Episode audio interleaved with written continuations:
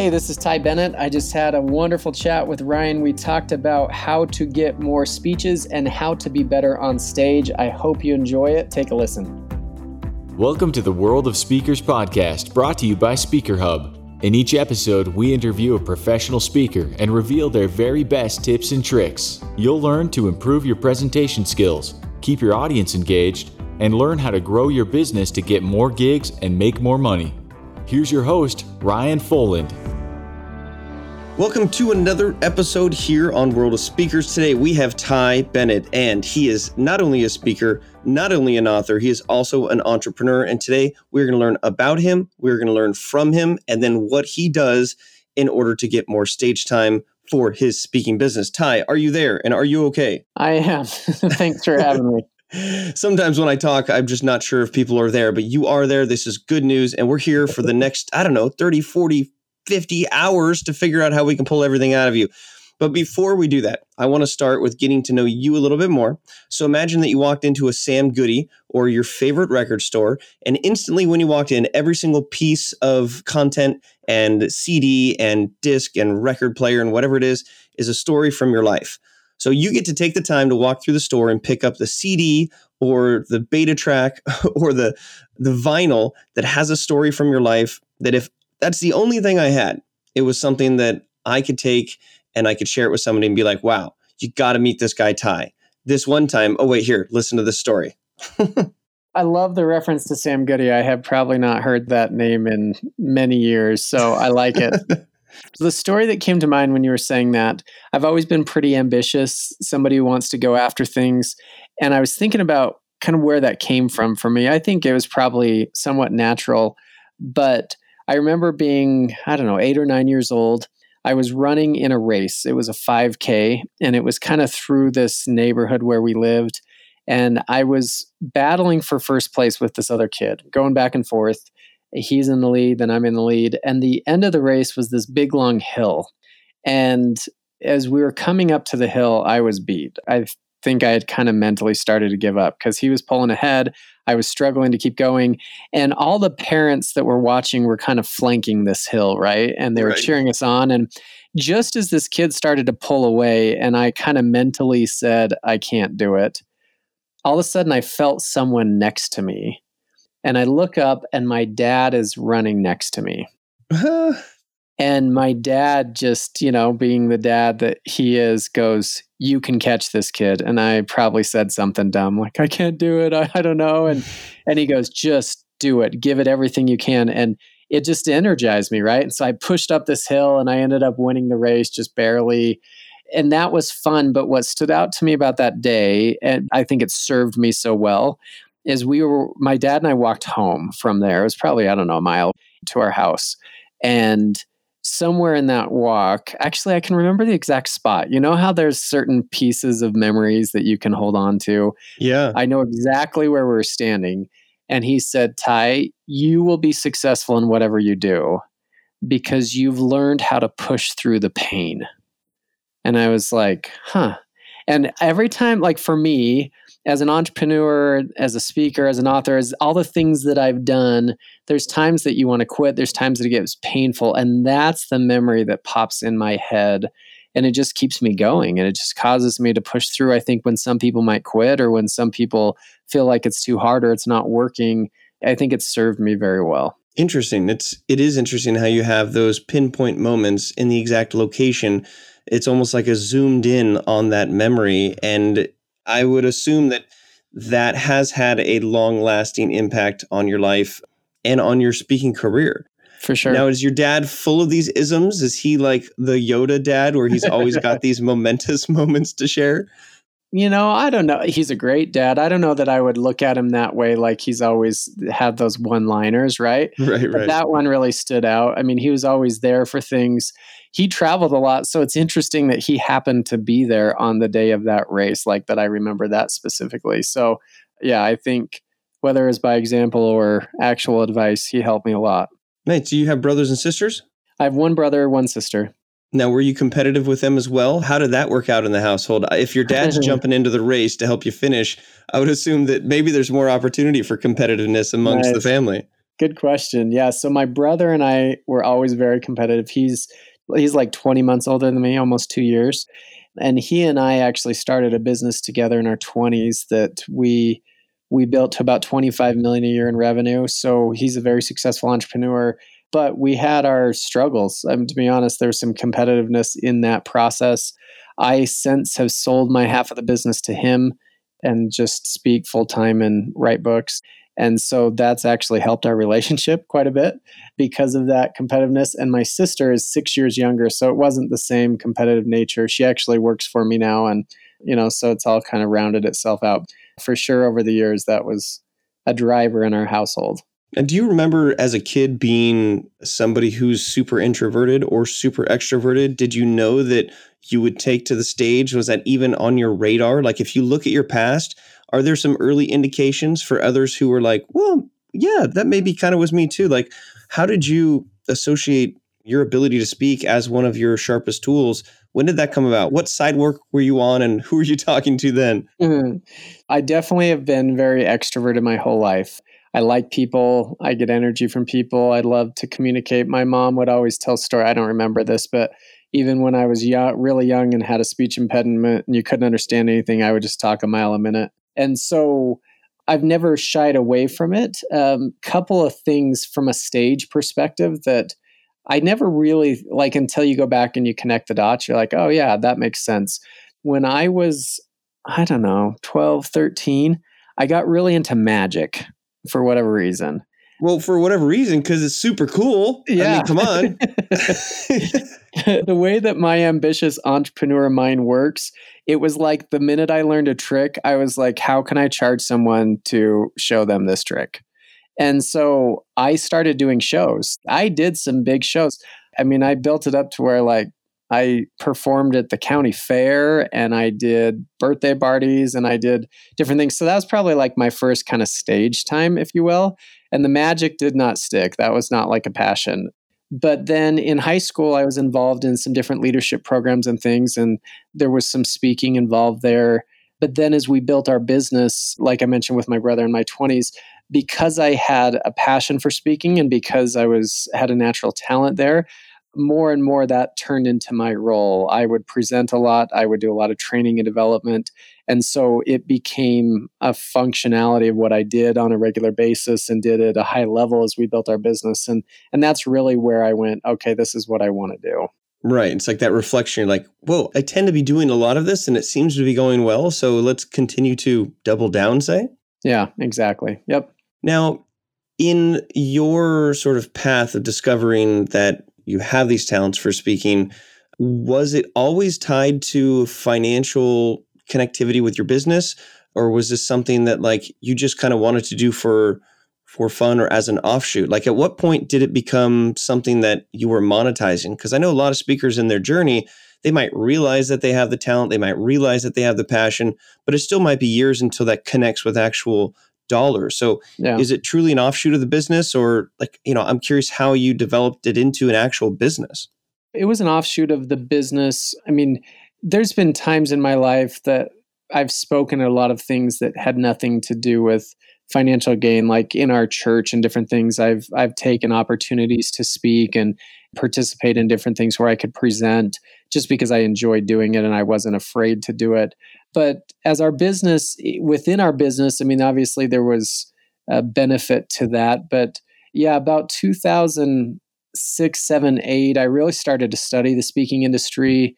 I started to write my first book and pick the brain. We brought in some different speakers to speak to our organization. So, you know, we hired John Maxwell and Peter Vidmar and Les Brown and Harv Eker and some others. And so I would take them out to lunch and I'd pick their brain and say, How does this work? How did you get started? You know, have this conversation on a regular basis to just try and find my way of, okay, how am I going to go about this? So my first book came out in 2010, and that's when I really kind of launched into the speaking realm.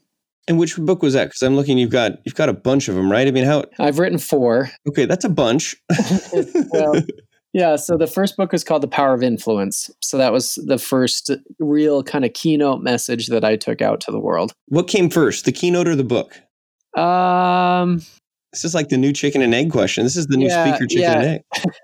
it kind of is. So A little bit of both in the fact that I spoke several times and shared a lot of the stories in speaking engagements as I was writing the book, but then it got really fine tuned and defined once the book came out, if that makes sense.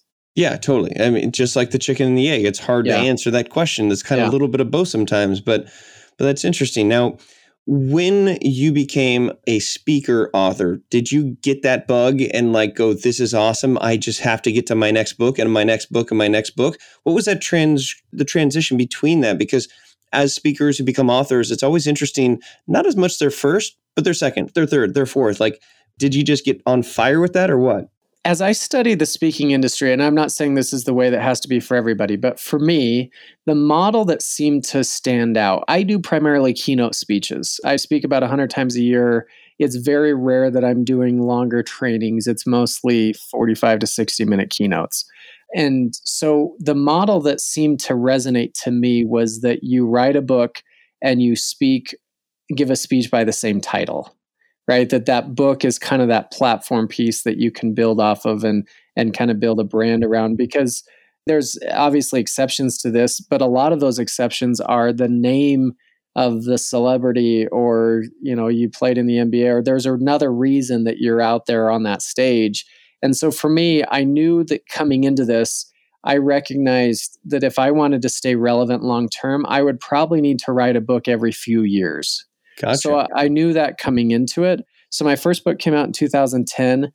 My second book didn't come out till 2013. So it was about three years. And then I did a book in 2014 and 2016. And I'm working on my next book now.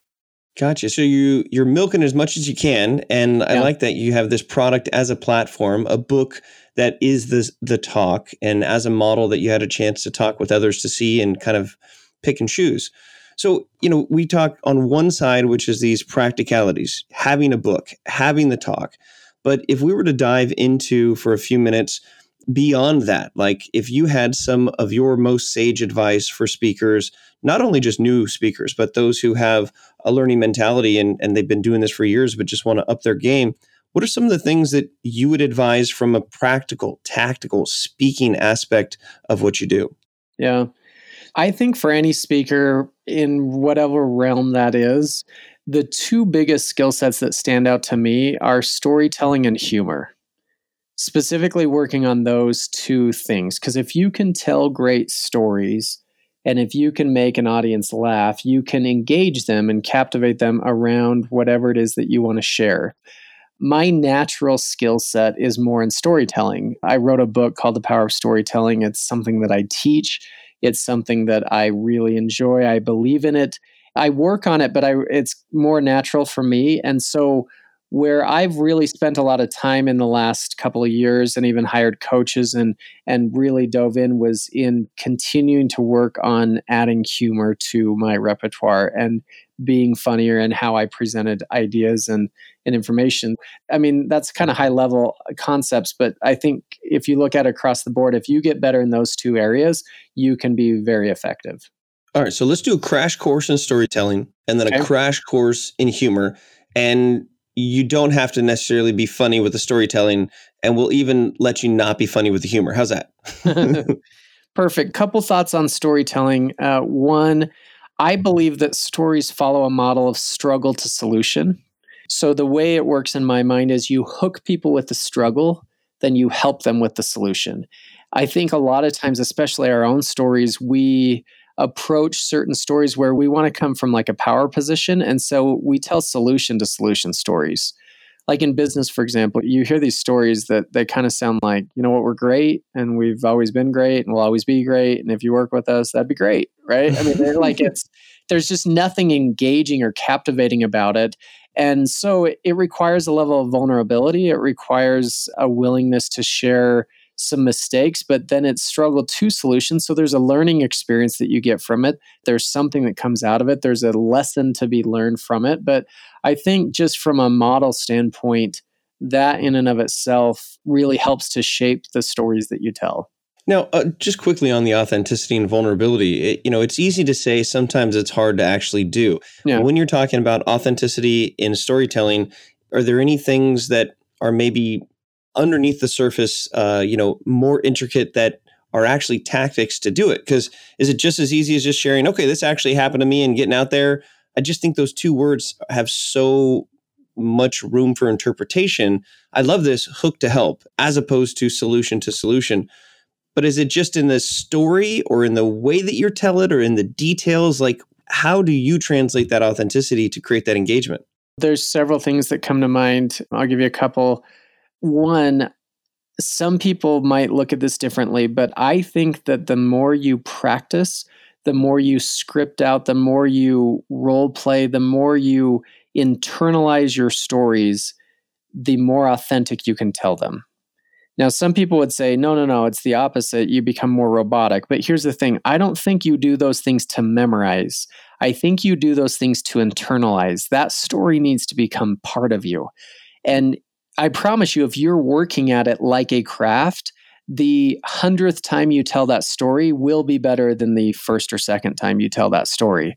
If you record yourself, if you go back and listen to it, if you watch yourself on video, if you learn how to pause at the right place, like all of those intricate things make a huge difference in how that story is received. So part of it for me is just the prep work.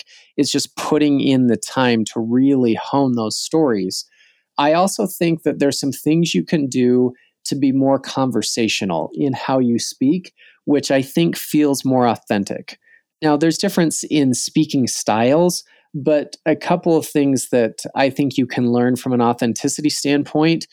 For example, instead of just diving into a story, like, you know, I could just dive in and go, it was a cold November night. Like, that feels so weird to me, just the way that some people lead into certain stories. And so, what I always like to do is I ask a you focused question on the front end of a story. As an example, we were talking about the power of influence. In my speech, The Power of Influence, I tell a story about when I met Stephen Covey for the first time. He was a mentor of mine. And so when I lead into that story, I say, How many of you have ever read The Seven Habits of Highly Effective People? And I raise my hand as I do that, which gives an indication to the audience that that's how they should respond. And I get every hand that goes up, right? Right. That creates a commonality for that story to have relevance in their life. So in my mind, you tap into their world with a question, then you bring them into your world with a story.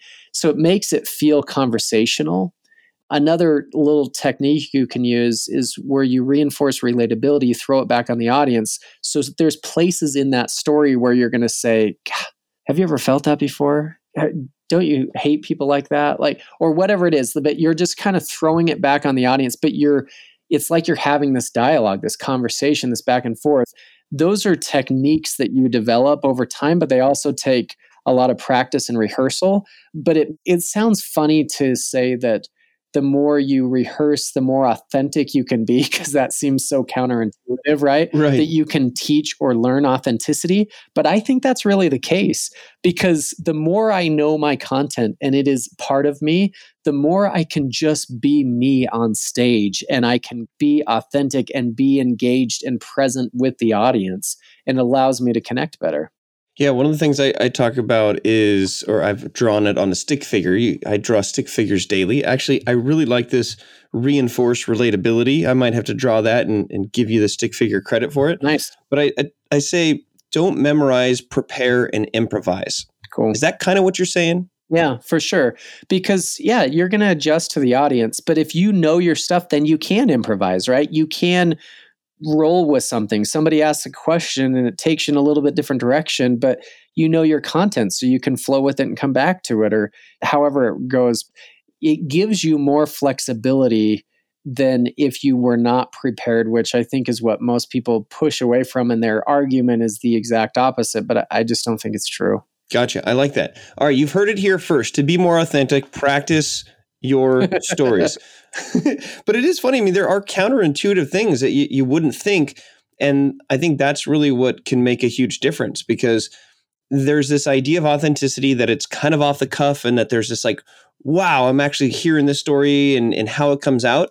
But the more crafted you are in that delivery, from your gestures to your movements to the tone to the pauses to the place you are on the stage, like that's when it just gets meta and that's when obi-wan comes out and you really can defeat the dark force with your words Well, I'll give you an example of where this stands out to me. So I wrote The Power of Influence in 2010. I've given that keynote, I don't know, like a couple thousand times probably. I wrote my book Partnership is the New Leadership in 2016. So right after Partnership is the New Leadership came out, this group hired me and they had me do a keynote on the power of influence and then a couple hours later do another keynote on partnership as the new leadership. I've given the power of influence thousands more times right?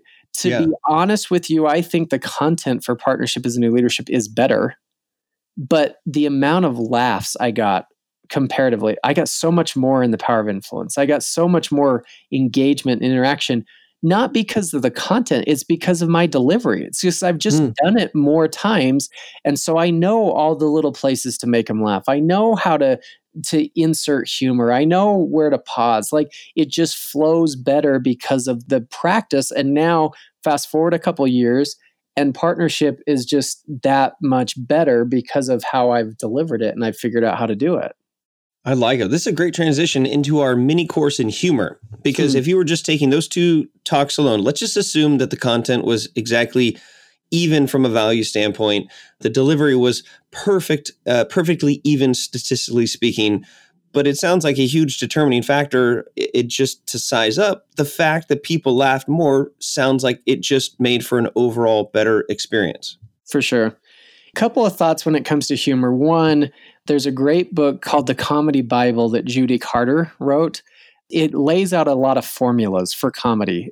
I would highly recommend it because there's comedic formulas that you can go through, like the rule of three, where you say something small, something small, and then something big. And it, it because it, that third one throws it off, it's kind of funny in the way that you deliver it.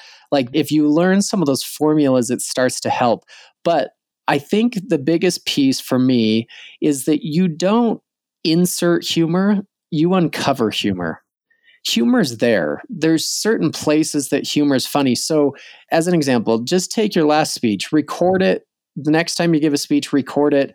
Go back through, listen to it with a different lens, and even invite some friends into it with the idea of where is a place that I could add just a funny line or like bring out maybe more dialogue of a character that would be funny in this story or there's places in your speech that you could just add a little piece or uncover something that's there and it could be funny but you're just not taking advantage of it. I think it's there all the time. And so again it just takes the work to kind of dive in deep into some of those things and start to find it. The other thing that i do i watch comedians constantly.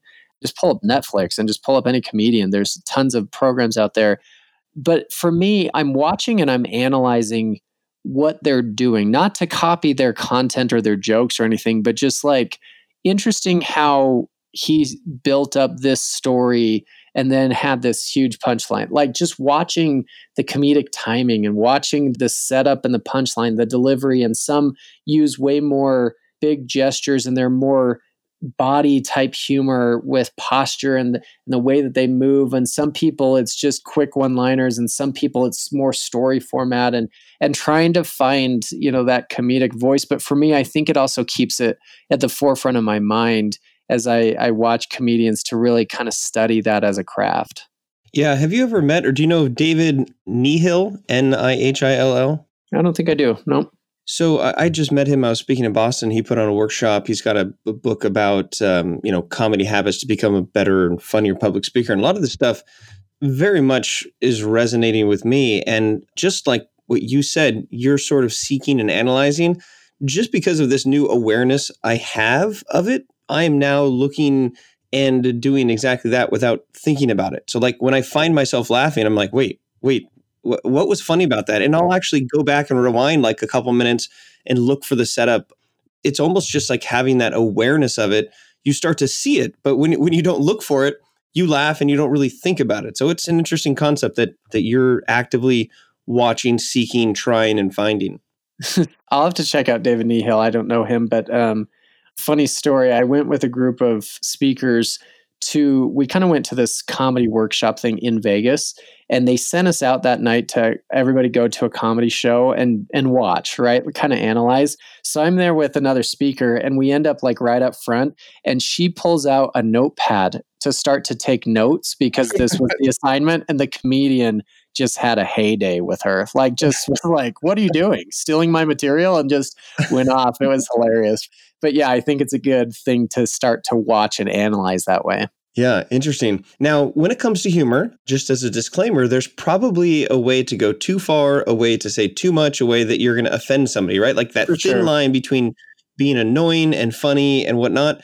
Any guidance on things to absolutely avoid or stories of lessons learned so that we don't have to repeat?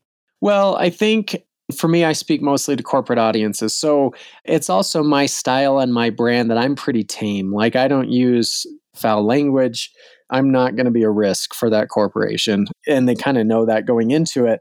I think if there's ever any question, I'll ask certain you know like the event group before like are there certain things to avoid are there if i notice things that i think are funny you know as you're sitting in the room before like maybe you can see something that would be a funny opening that you can do a callback to something that happened earlier. I'll usually run it by somebody to just to make sure it's okay you know in the moment or yeah. if i'm going to poke fun at somebody who's there you know is that executive open to that or you know, that kind of thing. So i think it's always good to check before unless it's like your brand and your style right? Because I just think there has to be consistency. If you go to my website and you look at my videos and you talk to me and we book the speech, you know what you're getting.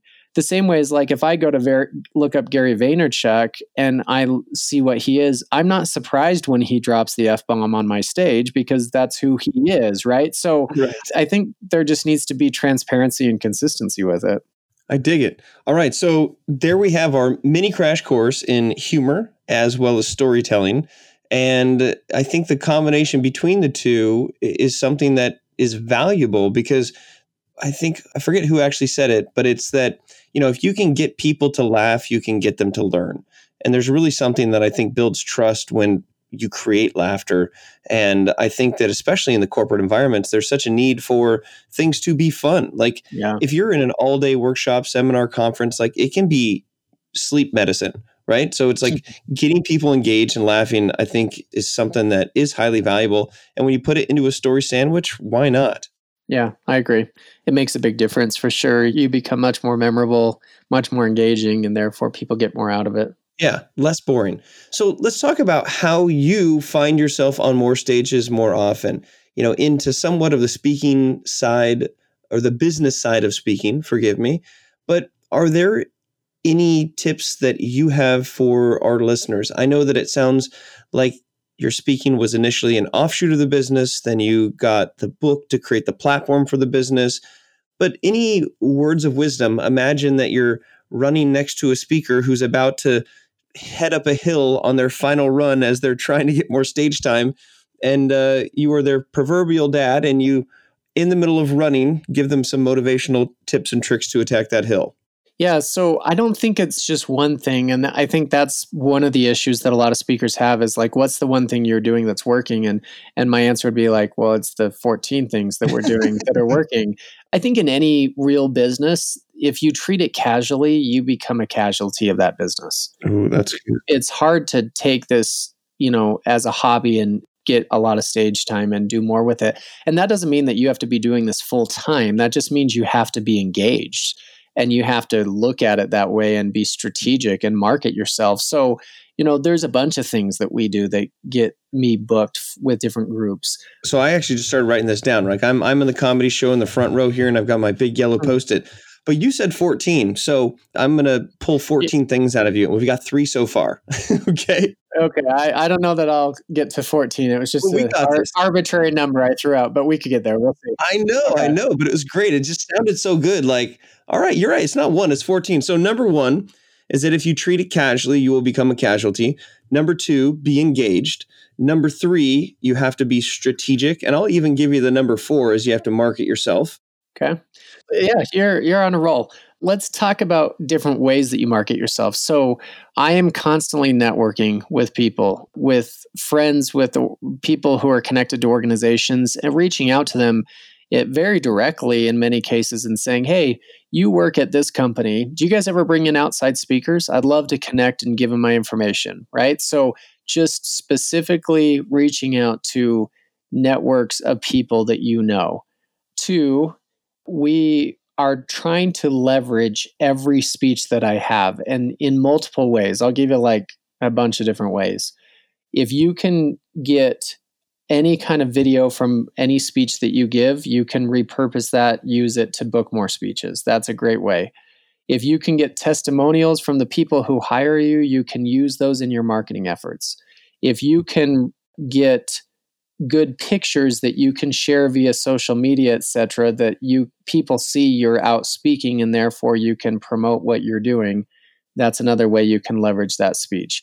If you can strategically invite other people who could possibly hire you to speak to see you speak at that event, that's a great way to leverage that event. So we try and showcase every speech that I have where I will invite potential clients who may be in that city or bureaus that work in that city.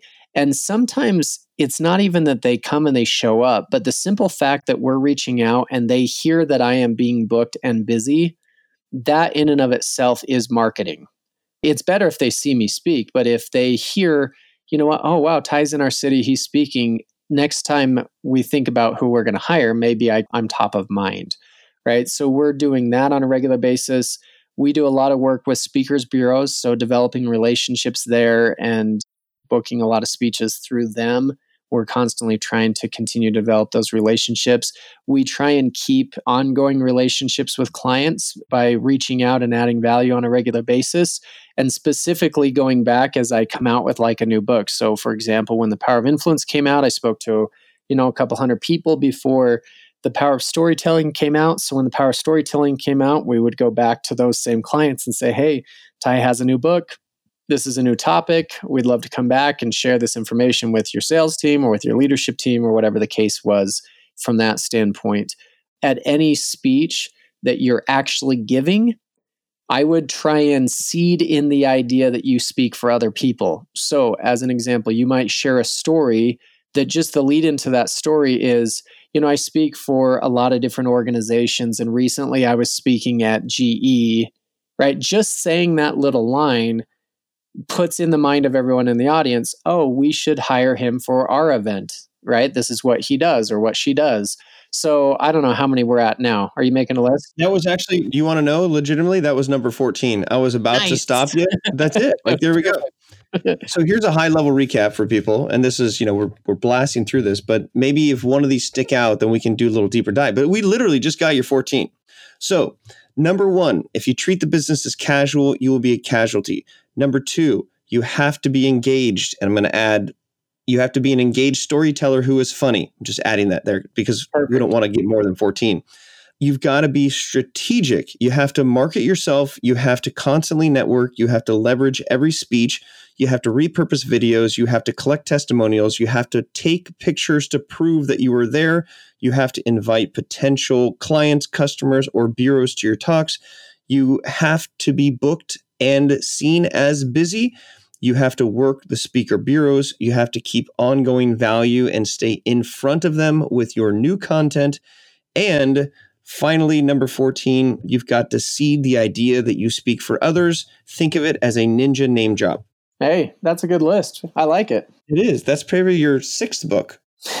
there we go. 14, 14, 14 habits of highly successful speakers. Perfect. Talk about a brand halo there. I already bought the domain, so we're good to go. no, I, I think the main point of the fact that there's not just one thing is so crucial because I get that question all the time too. You know, people yeah. send a DM, they'll be like, Hey, I've been following you. I, I love your work and it sounds like you're speaking a lot. Can you just tell me how to become a professional speaker? It's like, well, I have 14 different things to talk about, right? Yeah, you're like, I can, but you need to listen to the last 32 podcasts, right? I mean, that's the truth of it. To get started, you don't need to do all those things right at once. You need to grab a few. Right. Like, the honest truth is, you need to have an idea of what is you speak on, who you speak for. You probably need a video or website, something you can show people. And then you need to start calling all the people you know. Just start there, right? And say, hey, this is something I'm doing. I'd love to share this message and just start getting stage time, get in front of people and I always tell speakers that you're going to be told that you're good. people are going to tell you good job mostly because they are glad they're not standing on that stage and you were. Um, but that doesn't mean anything. When people see you speak and they start hiring you, that's when you're actually good. Hmm. Like when people see you and it turns into other speeches. And here's the truth long term for this to work, you have to get to the point where the majority of your speeches are coming from other speeches because to go and find a hundred new stages to speak on every year, that would be a tough deal for my team. That's not an easy thing. But when 40 or 50 of them come just because somebody calls us out of the blue and says, Hey, we saw Ty speak at this event, or we had him two years ago and we want to have him back, or whatever, then it becomes kind of that snowball effect, right? Yeah, it totally does. And the other thing too is I'll have a middle ground, right? So people are like, "Yeah, that was good," or "Yeah, that was amazing," and then you don't hear anything. Then, like mm-hmm. Later on, you'll get, "Oh my gosh, that was amazing! I'd love to have you actually come speak in my company." And then you get a card, or they take your card, and then they don't call you. and then later on, you get better, and then people actually ask you for your info, and then they get it and they call. So, like, I find that there's this transitional period where people will come up and say not only you're good, but that they want to hire you, but then they don't hire you. Like, still, that's yeah. a step in that process, right? For sure, it's a step in the right direction. And the honest truth is, some of them may not be the decision makers, so they're going to pass your name along, and right. or it's they're part of a committee, and so your name gets thrown in the hat. And I've had people who have hired me, and they're like, I'm like, where did you see me? Or they reach out and they're like, well, we've been pushing your name for the last six years and you know this year was the year that it worked wow some of it's timing that's the hard part about speeches is i could call your company today but you may not be hiring a speaker for another eight months or a year or two years and so it's just part of it's just getting your name out there and and trying to stay top of mind for a lot of people yeah now, you know, there's a lot of buzzy brandiness around personal brands. I kind of assume that everyone has a personal brand. If they don't think that they do, they're just really not taking control of the the narrative arc in their own story. Yeah. But is there anything in particular that a speaker would need to do or some things that you see speakers doing from a personal branding perspective that either impresses you or stands out or that you're like, wow, I, I really like how that person is is doing blank to help really focus on them as a person outside of their company? Well, I think more and more the two mediums that I think are getting the most play are, are video and podcasts. And so being involved in those two things in whatever form or fashion that is, I would highly recommend. I guess I can just speak from my perspective what we do. I, I host a podcast myself uh, it's called the Relevant Leadership Podcast, and I do interviews. I also share some podcasts that are just my content, and some that are like more story based, just cool people that I've met in different areas. I'm on a lot of podcasts like this conversation we're having. Video wise, we put out a weekly video on Monday mornings. I call the Monday morning mantra. So if anybody's connected me on any social media platform, you see those. And then we put out other video of me speaking at different events or of content ideas that we're sharing. I think those two platforms are huge, you know, and there'll probably be down the line other platforms that gain momentum and speed, but it's just a way of being out there adding value. And, and I think as a speaker, part of it's a balance of yes, your content, but also who you are as a person like I'm I'm a father of four kids. So, you know, if you follow me on social media or even in my speeches, I bring my kids into it at different times and bring up different things. My eight year old son, Drew, just eh, has gotten really into American Ninja Warrior. If you've seen the show, they do competitions and stuff, and he. Yeah, rightly so. I, I'm an American Ninja and I am a warrior, so I'm a fan. Yeah. Nice. so Drew just qualified for nationals, which is in Minneapolis this summer. And just like that, sharing that and sharing some of his videos and those kind of things, like that comes up daily with different people I run into just because it's like something kind of cool and different and unique and it's um, fun to see what's going on and people are curious about it. And, and so I do think there's a balance of sharing both your content and who you are as a person that, you know, people need to connect with you. Right. Because if you, if all day, every day was a, a video or a thought or a moment or a podcast, podcast, podcast, podcast, it sounds like a broken record cast. And it basically is making you more of a machine than a human that they really want to see up on stage. Yeah yeah, I think you know everybody's going to find their balance in what that looks like. But yeah, I think that's important for all of us to find. Excellent. Well, we have not only covered 14 necessary items to build into the one thing that you think you need to do. We've talked about the value of humor with some book references and some systems that you can leverage, and not forgetting to start to be a bit more inquisitive about what actually makes you laugh then backed up into the storytelling and really just about authenticity coming through practicing as much as you possibly can which again is the is the best kind of counter to advice the stuff that's right there in front of you. And then all the way back to essentially whatever hill it is that you are facing there's a good chance that you're already winded. There's a good chance that there's somebody in front of you. Mm-hmm. And there's a good chance that there's somebody who's not only cheering you on, but would want to jump in the race and give you that last little push. So, Ty, this has been a lot of fun. And uh, I feel like we've sort of tied this all together. Not that you ever have heard that pun before, but. the next time that uh, I'm on a slightly inclined hill with people in front of me, I'm going to remember this. And the next time that I think I'm funny, I'm going to remember this. And the next time I need a list, I'll probably go for the 14 because for some reason now that's like just so cool. Well, I appreciate you uh, recapping it, bringing it together. Fun conversation. Thanks for having me. And if somebody wants to check out you and your plethora of books, where's the best way for them to find you if we were going to point them in that direction? My website's tybennett.com, and we actually set up a specific page for your listeners at tybennett.com forward slash world and uh, they can go on there, get some free stuff, and uh, take a look at everything there. Awesome. All right. Well, very cool. So, if you like this episode, which I'm sure you do if you're listening, definitely give Ty a follow, a like, a mention, tweet us up, share this podcast far and wide so you can help everybody else in this world of speakers be better speakers. Ty, thank you so much and uh, good luck. Hopefully, we'll share the stage sometime. Thank you. I look forward to it. All right. Take care.